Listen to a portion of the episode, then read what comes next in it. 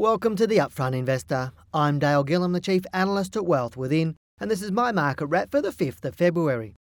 An alarming situation is unfolding for ordinary Australians, given as a nation we are currently facing a retirement savings shortfall of around $700 billion. In order to lessen the future financial burden on an ageing population, the government has been looking at ways to close this gap. If left unchecked, this saving shortfall will cause a considerable draw on resources via the pension and healthcare services, and in doing so will affect the quality of life for many Australians. Statistical analysis indicates that the over 65s will represent around 30% of the population by 2051. So, what's the solution? Suggestions are that business might wear the cost if the government introduce an increase into the superannuation guarantee from 9% to as much as 12%. Given that small business is the largest employer in Australia, the flow on effects of such a change could put many companies at risk and have a negative impact on unemployment. Alternatively, employees could cut their take home wages by forced savings into super although this might be difficult given many people spend more time planning a holiday than retirement, or live from paycheck to paycheck, spending everything they earn.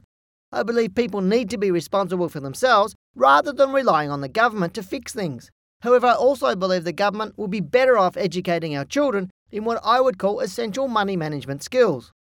So, what can we expect in the market? Following the high of 4,984 points in January, the All Ordinaries Index has experienced a decline over a period of 18 days, which is the longest fall in time on our market since July last year, where it fell for 18 days then. Generally, when moving into a yearly low, we like to see a decline in an order of 7 to 10%, and as of today, the market has fallen by around 9%. Therefore, the signs are really increasing that we're heading into a yearly low earlier than expected. Now, given this, you may be wondering whether now is a good time to buy stocks. My view is unchanged in that provided the market turns in the next few days to trade up and break through the 4800 point level, then we'll see another strong rise. However, if the alternative scenario unfolds, expect a further decline into our low to around 4,300 points.